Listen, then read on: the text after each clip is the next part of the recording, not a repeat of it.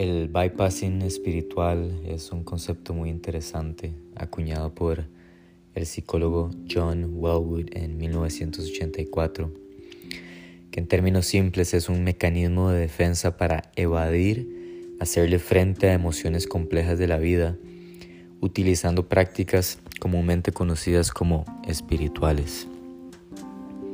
Es lo que coloquialmente se conoce como un atajo o lo que en mis propias palabras vendría a ser un refugio superficial disfrazado de profundidad.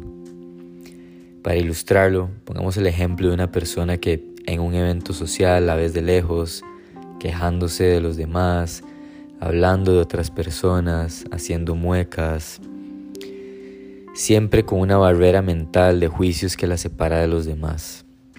De repente, esta persona se hace espiritual. Ahora de repente habla de ángeles y de luz, de repente viste de blanco, ya no sale de fiesta, hace yoga, canta mantras, saca a cargar sus cristales en luna nueva y toma batidos verdes.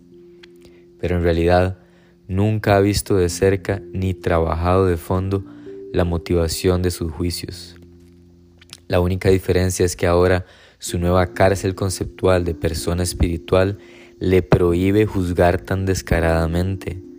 Entonces lo que hace es que reprime su sombra poniéndose una máscara de persona espiritual, pero ahora el problema es peor.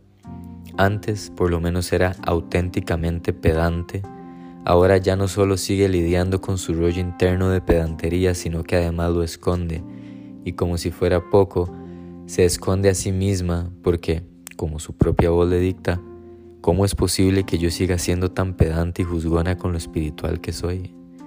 Lo que pasó es que lo único que cambió fue su sistema de creencias.